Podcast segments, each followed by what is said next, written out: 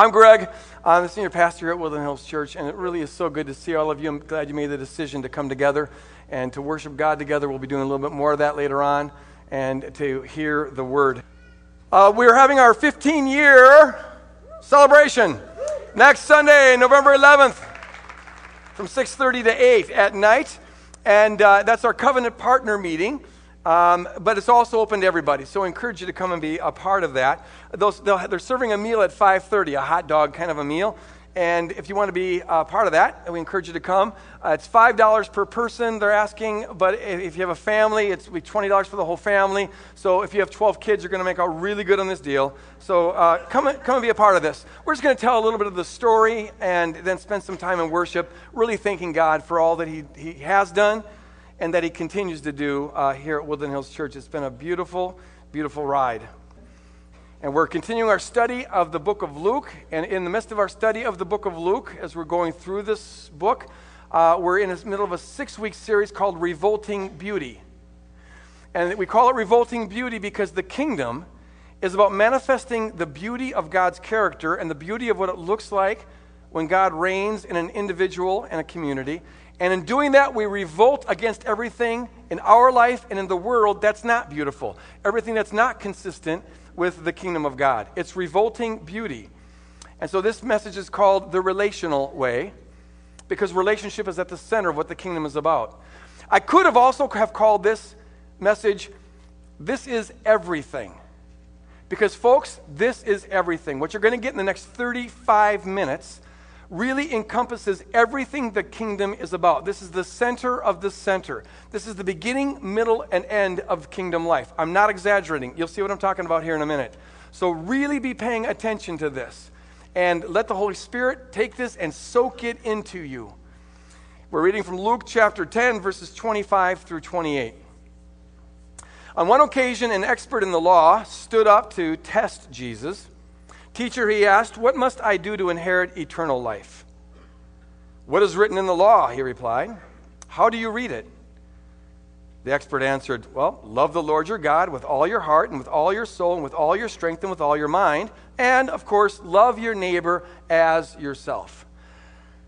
Pause for a moment. I, I, I really suspect that this guy got that information from Jesus because this is what Jesus always preached but it wasn't a common teaching in the ancient world, in the ancient Jewish world. So I think he was giving back to Jesus what he knew Jesus wanted to hear. We'll see next week that though he gave the technically right answer, his motivation and his way of looking at it was a little bit off. He was asking really the wrong question. But right now, I want to emphasize what he got right. Because Jesus says, You have answered correctly, Jesus replied. Do this, and you will live. This is everything. Uh, life in the kingdom is characterized by loving God with all your heart, mind, body, soul, and strength, and loving your neighbor as yourself. That's so basic, and yet it is so profound. What we're going to be saying here in the next 34 minutes now is uh, going to be a review for some of you, but it's very, very important review because this is the message we come back at with some frequency. If you're new here, this is maybe the first time you've ever heard something like this in church. Uh, wherever we're at in the Christian life, we need to hear this. And uh, so let's pray that the Lord opens our minds and hearts to receive what He has for us. Pray with me here for a moment. Father, I thank you for every person in this room right now. And I thank you for every person listening by through podcast right now. And I pray, God, you open all of our eyes and all of our ears and all of our minds and all of our hearts to receive this. Lord, help us not to coast on this, thinking that we've got this one down and this is too basic for us, because, Lord, we don't have this one down, and this is the all important thing to get down. Open our minds and hearts to receive your word. Lord, give us your authority, not mine, and build your kingdom right here and right now. In Jesus' name we pray, and all God's people said, Amen. Here's the whole message right here. If we get our life, our worth, our significance, our security, our identity from God's love being poured into us, then we respond by loving God with all of our heart, mind, body, soul, and strength. Out of that comes a love that we have for ourselves as people who are loved by God. And out of that comes an overflow where we love our neighbor as ourself. And if we do that 24 7, all the beauty that we're supposed to manifest will be manifested. And all the ugly stuff we're supposed to revolt against will be revolted against. This encompasses everything. This is the beginning, middle, end of kingdom life, living in and out of and through the love of God. Now, let's start by asking the question what is love? What is love? Our culture is thoroughly, completely screwed up on this question. Uh, I mean, we use the word love to cover everything from what we think about our dog to what we think about our spouse. Uh, we, we, I love my dog, I love my spouse, but hopefully you don't love your spouse like a dog. You kind of see the point. Uh, a lot of the songs that we hear on the radio use love in interesting ways. Love in an elevator, loving it up while it's going down, or something like that. Uh, hello, I love you. Won't you tell me your name? Jim Morrison, The Doors. Hello, I love you. Won't you? Uh, what kind of love is that? So we're screwed up on love. Now, here's part of the problem is that we have one word to cover a wide range of emotions love. So we use it of our dog or our car and our spouse and, and sex. The Greek has four different words for love. And it's important to note the difference between them. First, there's the word storge, which is simply the word for affection or approval. Uh, it, it's the kind of love we mean when we say, I just love your hairdo. I love what you've done to the kitchen. I love it. Um, that's storge. I approve of that. I, I, we approve of hairdos and we approve of, of way people do their kitchens or bathrooms or what have you. This other word, another word is philios, which is the word for friendship. We, we, uh, we say it to our friends, our close friends, oh, I love you. Uh, but hopefully we mean something a little more significant than I storge you uh, I approve of you. Because sometimes, even with friends, we don't storge or approve of what they did with their hair or what they did with the, the, the bathroom or, or, or, even the way they behave. But we philios them, it's friendship. Uh, a third word is eros. Oh, eros. This is romantic love. This is erotic love. This is the love that uh, spouses share together, and that's the only place where it should be shared. It's eros love. It's different than friendship love. Greg Erickson's a good friend of mine, but I'm not romantic with him. I, uh, so I say, I love you. See, if we were speaking Greek, I would say, I philios you, but I wouldn't say, I eros you. No, there's a difference there. And finally, there is agape love. And it's different from all the, these three. It's the only kind of love that's universal. This is ascribing worth to another at cost to yourself. You communicate to a person what they're worth by how you sacrifice for them. This is self sacrificial love. And it is the love that God has for us, and it's the love that we're to have towards all other people. It's the only kind of love we're to have towards all other people. There's no way you're going to storge everything about everybody. There's no way you're going to have philios towards everybody.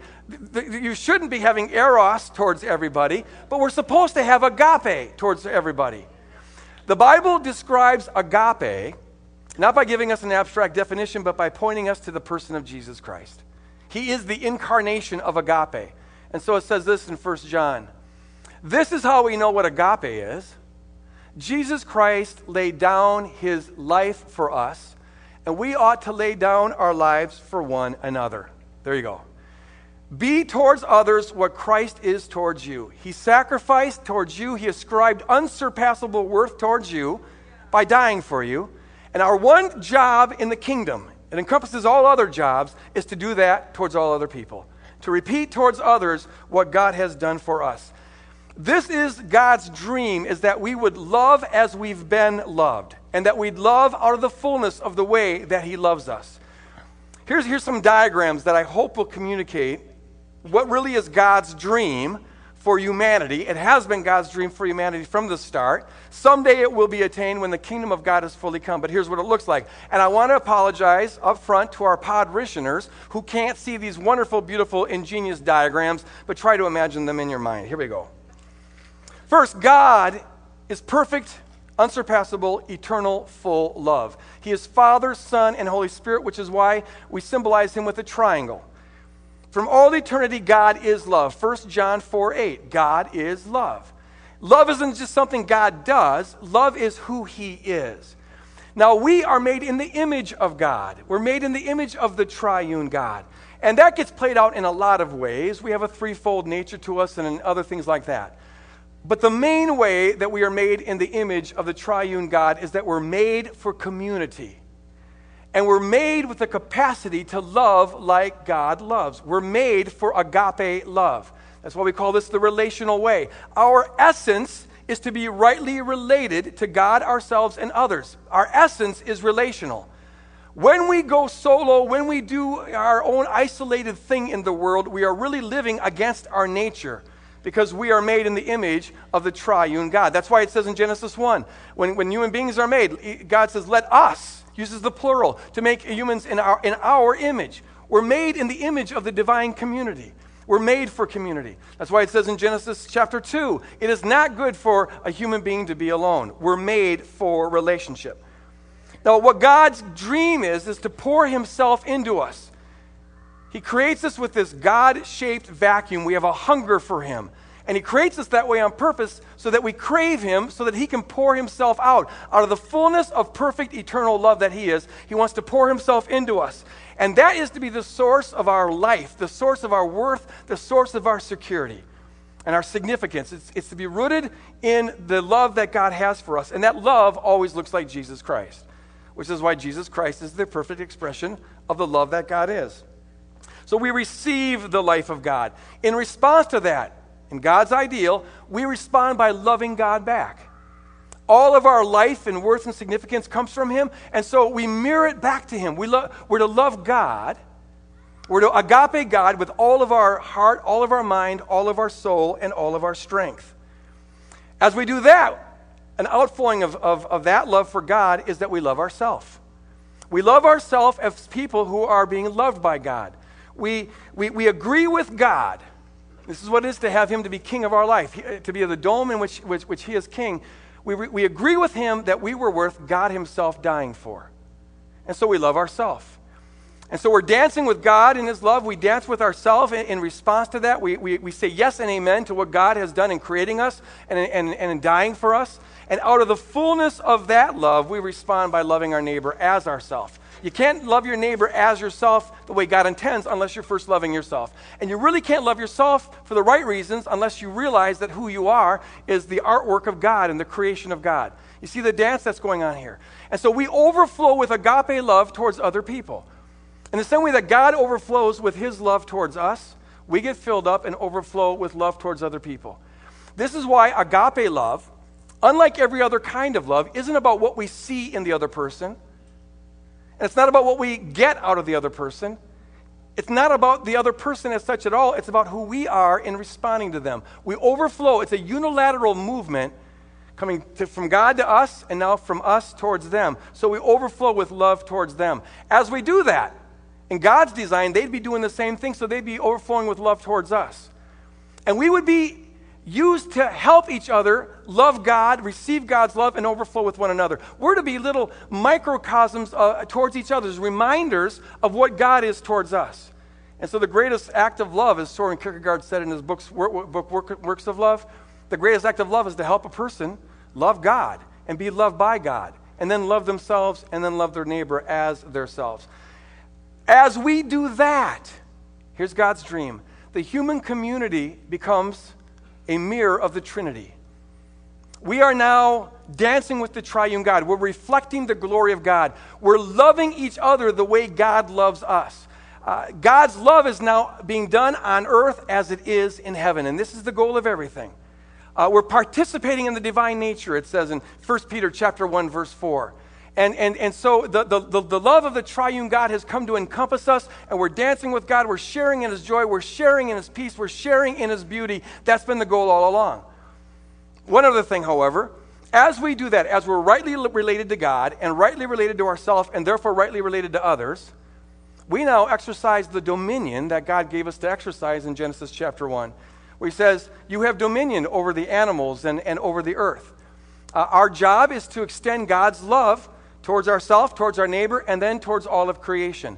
And in this way, the Lord is the Lord of all of creation, but He does it through us. And we reign with Him on earth as it is in heaven. This, folks, is the kingdom of God. This is heaven. This is God's dream. And it's been God's dream from the start. And this is what we're to be building here on earth. Living in such a way that God's will is done on earth as it is in heaven. And it always looks like the love of Jesus Christ. That's why Jesus prayed this in, in John 17. He says, Father, I pray that all of them may be one, just as you are in me and I am in you. Just as, look at that word. The, the kind of loving unity that we have, I pray that it will be happening among them. May they also be in us, so that the world may believe that you have sent me. I in them and you in me. Look at all that kind of interpenetration going on. That love that brings us on the inside of another. So that they may be brought to complete unity, the, the kind of unity that looks like God because it's a unity of love. Then the world will know that you sent me. We're in a world that largely doesn't believe in Jesus Christ, and the way that they're supposed to come to believe in Jesus Christ is not by our clever arguments, but it's by our love. God can use clever arguments for sure, but they're supposed to see the love of God in us because it's reflected in the way we relate to one another and the way we reflect to them. And that draws them in on the love of God. That's the beauty that attracts. Then the world will know that you sent me and have loved them even as you have loved me. Do you believe that you are loved by the Father just as he loves Jesus Christ? You're not loved by a secondary, derivative, watered down kind of a love. You're loved with the, God, with the love that God is. The perfect, eternal, passionate love of God burns towards you without any dilution right this moment. No ifs, ands, or buts. And, and as, we, as we receive that, we begin to agree with God with that. We love ourselves, and then we love our neighbor as ourselves. And now the love of God is being done on earth as it is in heaven. This is the beauty that we're to manifest. And if we manifest this beauty, everything we're supposed to revolt against will be revolted against. It's been God's goal from the start, which is why you find this even in the Old Testament. In fact, when Jesus says we're to love the Lord our God with all of our heart, mind, body, soul, and strength, and love our neighbor as ourselves, he's quoting the Old Testament. But in the New Testament, this takes on a new emphasis that it never had before. And I want us to grasp how central, how all encompassing, and how important this is. For some of you, this will be important review. For others, this may be entirely new. But listen to this. I'll just, I'll just underline a couple of the motifs that we find in the New Testament. First, we just read in Luke chapter 10 that, that uh, Jesus agrees with this expert of the law that love is the central command. In fact, elsewhere, Jesus says that love fulfills the whole law. If we love God, love ourselves, love our neighbors as ourselves, we fulfill the whole law. Everything that needs to be fulfilled will get done if we just do that. In fact, Jesus, in, in, the Matthew version of this, Jesus says that the whole law hangs on this. In other words, what he's saying is that if we get this down, we get God's love, love God back, love ourselves, love our neighbor as ourselves, if we get that down, Everything else we need to get down will be gotten down. But if we don't get this one down, it doesn't matter else, what else we, we get down, it will be worthless. Everything hangs on reflecting the love of God. Paul says, in, or James says, it's the royal law because it fulfills the whole law. And Paul agrees in Romans 13. Paul also says in Ephesians chapter 5, this has become sort of my life verse the last couple of years. Paul says, Be imitators of God uses the word mimetai in Greek, which means to mimic. Mimic God, which we see in Jesus Christ. And then he says, here's what it looks like Live in love as Christ loved you and gave his life for you. Live in love. What is love? Well, it's Jesus Christ. So live in love just as Jesus Christ loves you. You live in that love towards all people at all times, in all situations. No ifs, no ands, no buts. Live in that love. That means there's no off switch to the love command. To live in something means that when you're breathing, it's the time to do it. When you're thinking, if you've got any brain waves whatsoever, it's the time to do it. Check your pulse. If there's a pulse, it's the time to do it. Doesn't matter who you're facing, doesn't matter who you're looking to, doesn't matter what they've done to you, doesn't matter what they've said to you, doesn't matter how ornery they may be, or even if they're threatening your life. If you're alive, it is the right time to love them. Live in love, and love, agape love, always looks like Jesus Christ. In 1 Corinthians 16, Paul says, and just hear how radical this stuff is. Paul says, do everything in love. Everybody say everything. everything. Everything. Now, I'm not the smartest man on the planet, but I do think that everything probably encompasses pretty much everything. It's just a guess. Everything you do is to be done to express agape love, which means if you can't express agape love in doing it, you're not supposed to do it. Everything that we do is to manifest in various ways agape love. The love we get, the love we apply to ourselves, and therefore the love that we apply to all other people. Everything we do. I often tell people if you're in an argument and uh, politics, religion, or whatever, and winning this argument becomes more important than expressing uh, God's uh, unconditional love to the person you're arguing with, then do the kingdom and the world a favor and shut up. Because it doesn't matter how right you are, if you're arguing in some motivation other than love, you're wrong. Okay, everything we do is to be done in love. Remember that next time you get into a heated debate. Paul says in 2 Corinthians 5 that it's the love of Christ that compels us. Why did Paul do what he did? Why did he sacrifice what he sacrificed? Why did he minister the way he ministered? You know, uh, why did he do all that work? He says it wasn't to get points with God, it wasn't to get credits from people, it was the love of Christ. Everything he did and everything we do is to be done manifesting the love of God, the love that we receive for free. In Colossians 3 and in 1 Peter, Peter and Paul both say, put love above all else. Put love above all else. Whatever other concerns you have, whatever other beliefs you have, whatever other obligations you have, what other good things you have to do, put love above that. Above all virtues and above all doctrines, place love. Because you can do all the virtues in the world, but if you don't have love, it's worthless. And you can believe all the right doctrines in the world, but if you don't have love, it's worthless. Love is the single most important doctrine. To not, put it like this this just occurs to me. Um, to not love like Christ loved you is the greatest heresy possible. Here's what's wild throughout church history, you find millions of people being tortured and put to death by the Christian religion because they didn't believe the right things. They were off on their baptism, or they didn't give the Pope enough authority, or, or their view of the church was wrong, or, or what have you. They were tortured and killed because they were heretics. But you tell me who's the greater heretic? The heretic who got killed, or the heretic who put him to death? I submit to you that putting someone to death and torturing them doesn't reflect Christ like love. Therefore, that is the greater heresy. Somebody say, Amen. I'm feeling lonely up here. Now, that uh, kind of slams some of our heroes of faith throughout church history, but I'm sorry. Uh, what's odd, what's bizarre, what's crazy to me is that given this emphasis in the New Testament, how is it conceivable that throughout all of church history you have these people being put to death for not believing the right thing about baptism or what have you, and yet no one that I know of, and I've studied this stuff a little bit, has even had their hand so much as slapped for not loving enough? Whereas as I'm reading this, uh, you can be right and all your doctrines, believe all the right things you want, but if it's not done out of love and doesn't communicate love, well, then you're in the wrong. Saying a true thing, believing a true thing, but in an unloving way is just another way of lying. Speak the truth in love. If you're not speaking the truth in love, well, to that degree, you're, you're lying. Uh, love is the thing that makes truth speaking a valuable thing. Paul says in 1 Corinthians 13, verses 1 through 3. This is the most radical statement.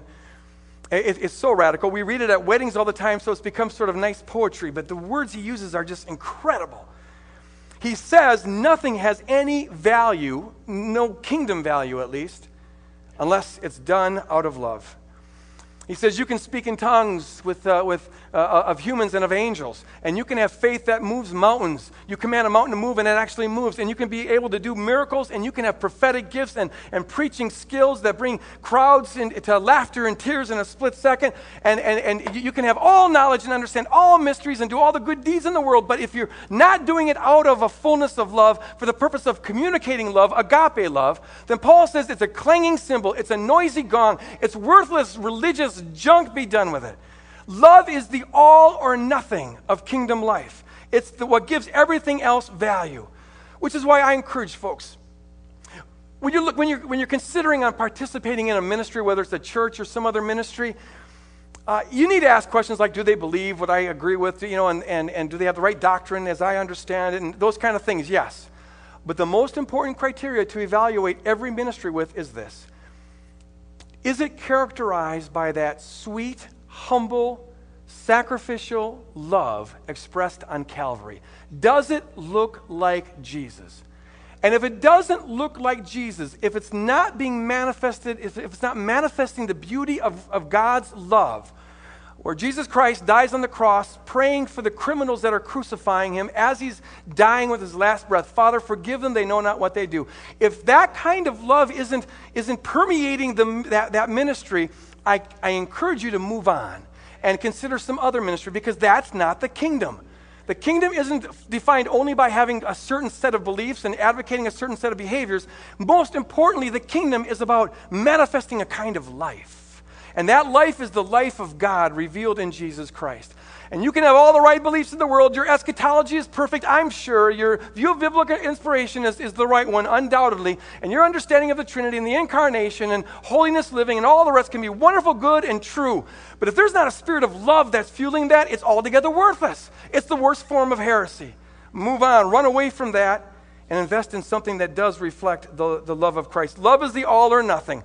That's why Paul says in Galatians chapter 5 the only thing that counts is faith energized by love. Unbelievable. It's an incredible statement. Everything centers on ascribing unsurpassable worth to others, sacrificing for others, being Christ like to others. No ifs, no ands, no buts. It even includes our enemies, as Jesus specifically teaches us in the Gospels. We're to manifest the beauty of God's perfect love flowing into us, applied to us, and flowing through us to others. And when we do that, we manifest the beauty of who God is. The triune God is now being revealed on earth as it is in heaven. And as we do that, everything that we need to revolt against will be revolted against. We've talked in this series about a number of things in the culture and in the world that we, we need to press up against and swim upstream on and, and be countercultural with and revolt against. And the reason why those things are revoltable, uh, that we need to revolt against them, and this really defines what sin is is because each of those things in some way hinders the love of God flowing to us, our love of God flowing back to God.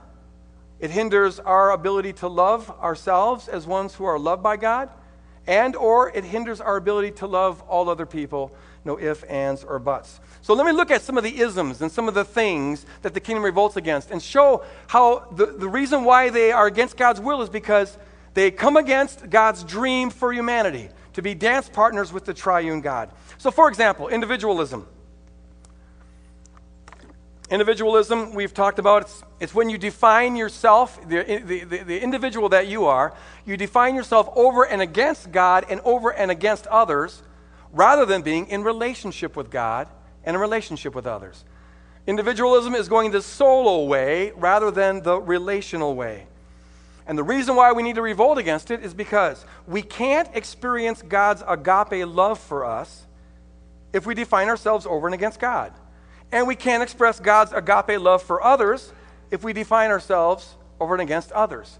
You can only do this if you understand that your very essence is created to be rightly related to God and rightly related to others. And so, this individualism that is rampant in our culture that causes people to isolate themselves from others because it's just more convenient to do that, to stand up for your rights uh, before you put the interests of others uh, into your mind, that individualism is not beautiful, it's ugly.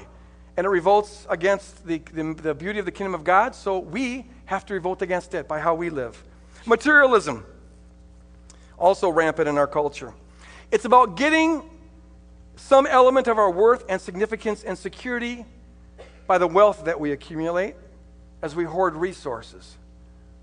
When we hoard resources while there are others who don't have enough resources, that's greed, that's materialism. And, and that is something that kingdom people need to revolt against in the way that we live because it blocks us from getting all of our li- life from the love of Jesus Christ. If you are to any degree getting, getting life from the things that you own by the niceness of your house and the niceness of your car and the, how what good clothes you wear, if you're getting life and worth and significance from that, to that degree, you're not getting life from Christ. And you can't give what you don't have, so you can't receive that, that love, so you can't be, be uh, passing out that love. It blocks us from getting all of our love from Christ and keeps us from expressing agape love for people who are in need. So we revolt against it. Naturalism. Spoke about this last week. This is the worldview that the only thing that's really real is the physical world. And we believe, of course, in God and Jesus and angels and demons. We believe in the supernatural. But to the degree that we're influenced by the naturalistic worldview, then we don't experience those things as real. And see, that hinders this flow of love into us and through us because it hinders our capacity to experience God's transforming love flowing into us and hinders our love for God, ourselves, and others.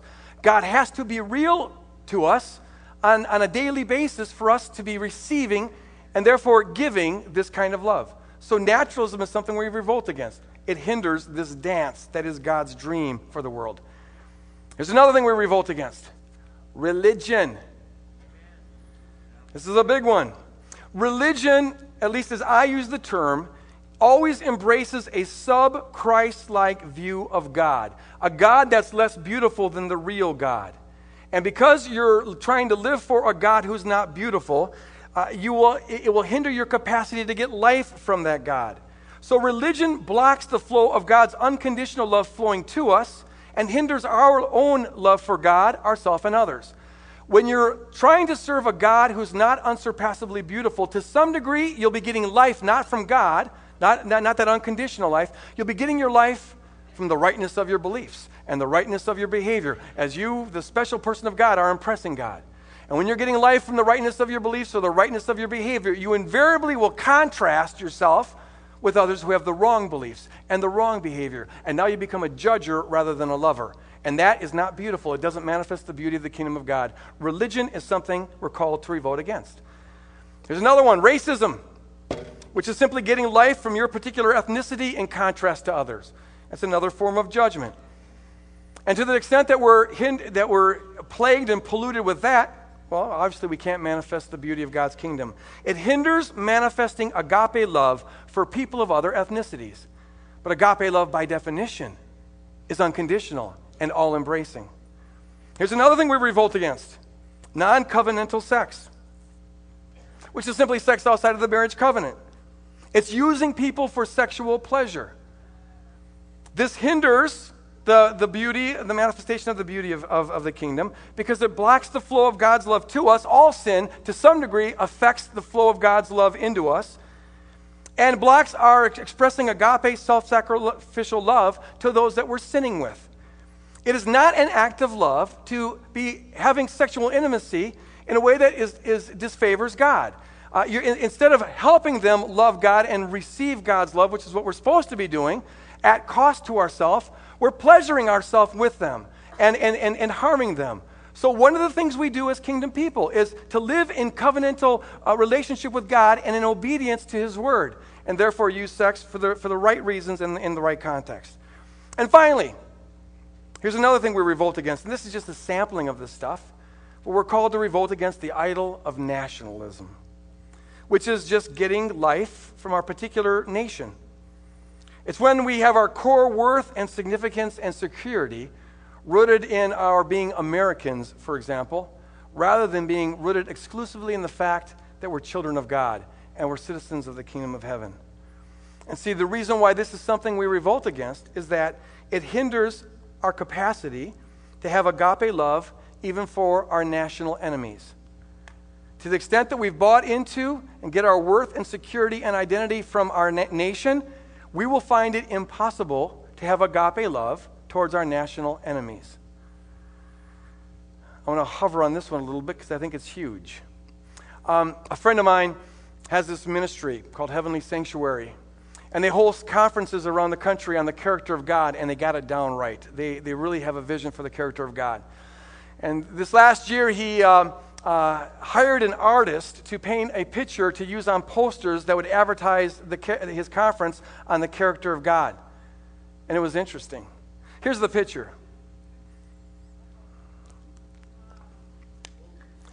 Pod, Podrissioners, this is Jesus washing the feet of some of our world leaders, uh, including Osama bin Laden. And now, here's, here's, here's the story. Of course, this comes out of John 13, where Jesus, in fact, knowing that he'd come from the Father and was going to the Father and knew what was going to be happening to him very shortly, knowing that he had all the authority in the world, what does he do with it? In John 13, it says he got on his knees, put a towel around his waist, waist and washed the feet of his disciples, whom he knew were going to betray him and deny him in the next several hours. That's what you do with omnipotent power. That's the character of God. Now, this poster went up all around Seattle. Maybe some of you heard about it because it got in the news. Um, by the end of the day, the malls, six malls who had uh, contracted out to, to give them space to advertise this conference, took the posters down because the outcry was, was so, the, the calls just came flooding in, mostly from Christians who were offended by this picture. And maybe right now some people here are offended by this picture, but I want you to continue to look at it. Um, in fact, the Christian college that was to host this conference dropped them and said, We're not going to host your conference. So they had to go to a secular venue, which ironically enough had no problems with this poster. Now, he, here's the thing what is this saying? Jesus, this, get your mind around this. Jesus died, the Bible says, 1 John chapter 2, verse 2. Jesus died not just for our sins, but for the sins of the whole world. Jesus, God so loved the world, he gave his only begotten Son. God's not willing that, every, that, that, anyone should perish, but wants all to come to repentance. He wants to be the Savior of all people. I'm quoting scripture here. So if Jesus died for all people, I'm thinking that means he died for Osama bin Laden. And if Jesus died for Osama bin Laden, how could anyone balk at the idea that he would wash his feet for crying out loud? Well, what's going on here? Amen. And what's going on here, folks, I'm afraid, is that some Christians have allowed their, their nationalism to replace their, their allegiance to the kingdom of God. They're, they're, they're getting life and security from the fact that they belong to this nation rather than from the fact that they're citizens of the kingdom of God. The Bible commands us to consider ourselves to be exiles and foreigners in any nation we live in because our real citizenship is in heaven. But what. Ha-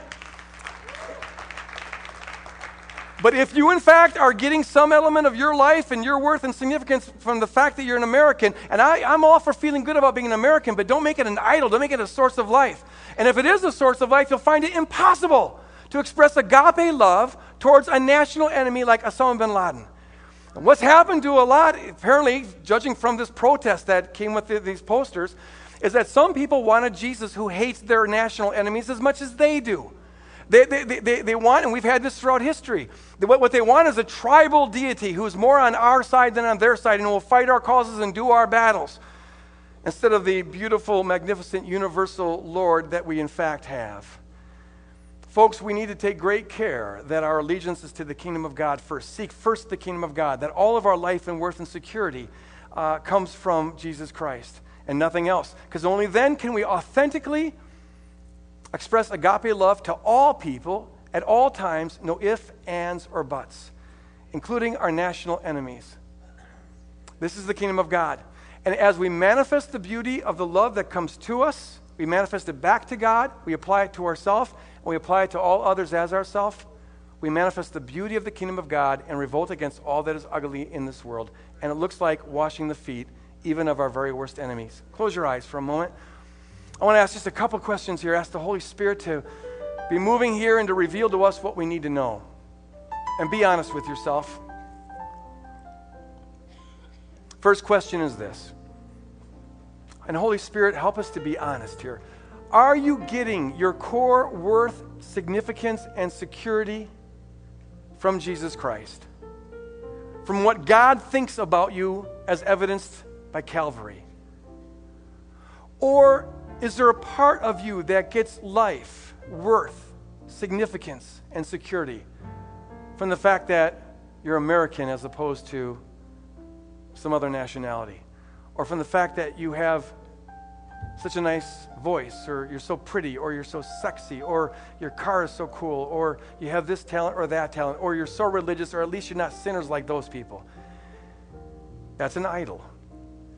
And if you sense that you, in fact, are trying to get life from an idol rather than from Jesus Christ, will you right now just tell the Lord you're going to relinquish that idol? And ask the Lord to help you stay free of idols, as the Bible commands. Let it go. And recommit to getting all your worth and, and, and security and significance from Jesus Christ. Do your work, Holy Spirit. A second question Do you agree with God that you were worth God dying for? Do you agree with God that you have unsurpassable worth? Do you love yourself for the right reasons? What it means to be a kingdom person is that God reigns in our life, and that means we agree with Him, even if it doesn't feel natural to us. Will you right now agree with God that you have unsurpassable worth? Because the God who knows you better than you know yourself was willing to pay an unsurpassable price tag for you. And if there's parts of your mind that don't agree with that, voices from the past, what your dad said, what your mom said, what your grandmother said, what the, what the nasty kid on the bus in sixth grade said, or, or whatever, will you just, in your heart, resolve that they are lying and that what God says is true? Agree with God. Receive God's love for you and agree with Him on that. And third, are you living in love as Christ loved you and gave his life for you? Just be honest with yourself. Has racism or nationalism or religion or some other thing polluted your capacity to love unconditionally? Can you authentically obey Jesus and bless your enemies and pray for your enemies? rather than wanting to see vengeance on your enemies? And if you find that to some degree you are polluted, will you just right now ask God to help you love like He loves? You can't do it on your own. Ask Him to fill you up. You can't be your own source of love. You can only be a cup that gets filled up and then overflows. And if you can't express agape love towards Osama bin Laden, it's just evidence that your cup isn't full yet. Ask God to fill you up. Ask God to fill you up. So that you, with Jesus, can pray, Father, forgive him. He knows not what he does. Seal this on our hearts, seal this on our minds, Holy Spirit. You are that radical, you are that beautiful. Help us to be that radical and that beautiful. In Jesus' name, amen. Amen. Praise God. Uh, amen. Amen. Yes. That's the kingdom, folks. That's the kingdom.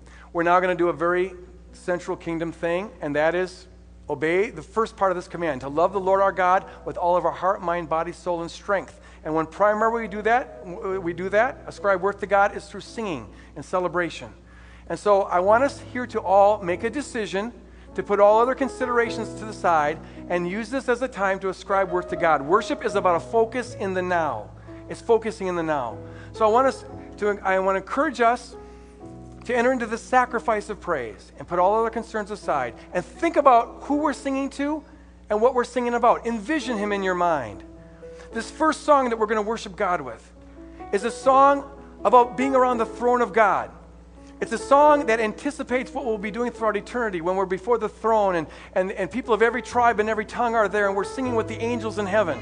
Because the truth is that right now we are singing with the angels of heaven and we are right now before the throne of God. And our job is to manifest now what will be true later on. So I encourage you to envision that in your mind and lift up the beautiful Lord. We'll start by taking up an offering because that is a, the ultimate act, uh, act of praise. We ascribe worth, agape, to God and His kingdom by our sacrifice. So we'll take up an offering and at the right time, Norm will have us stand and we'll enter this, this time. So, Holy Spirit, flood this place draw our eyes towards you and help us with every ounce of our being now worship you because you are worth that.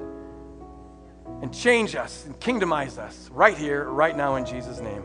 Amen.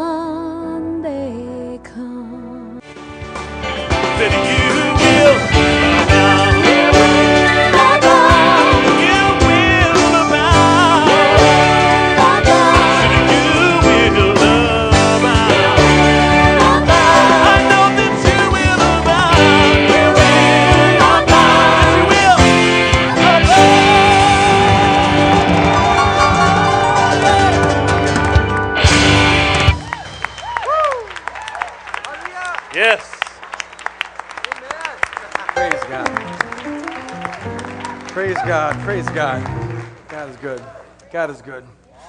You're a cup, I'm a cup, and God wants to just pour Himself into that cup so we overflow. And God is able. through His grace to make you abound. And it's just about overflowing. I just pray that you overflow with love back to God throughout the week, with love towards yourself throughout the week, with love towards your neighbors, with love towards your enemies throughout the week. Freely you have received, freely give. That's what Jesus says. We get it for free, and so we give it for free. And that, folks, is the beauty of the kingdom. It's the beauty of the kingdom.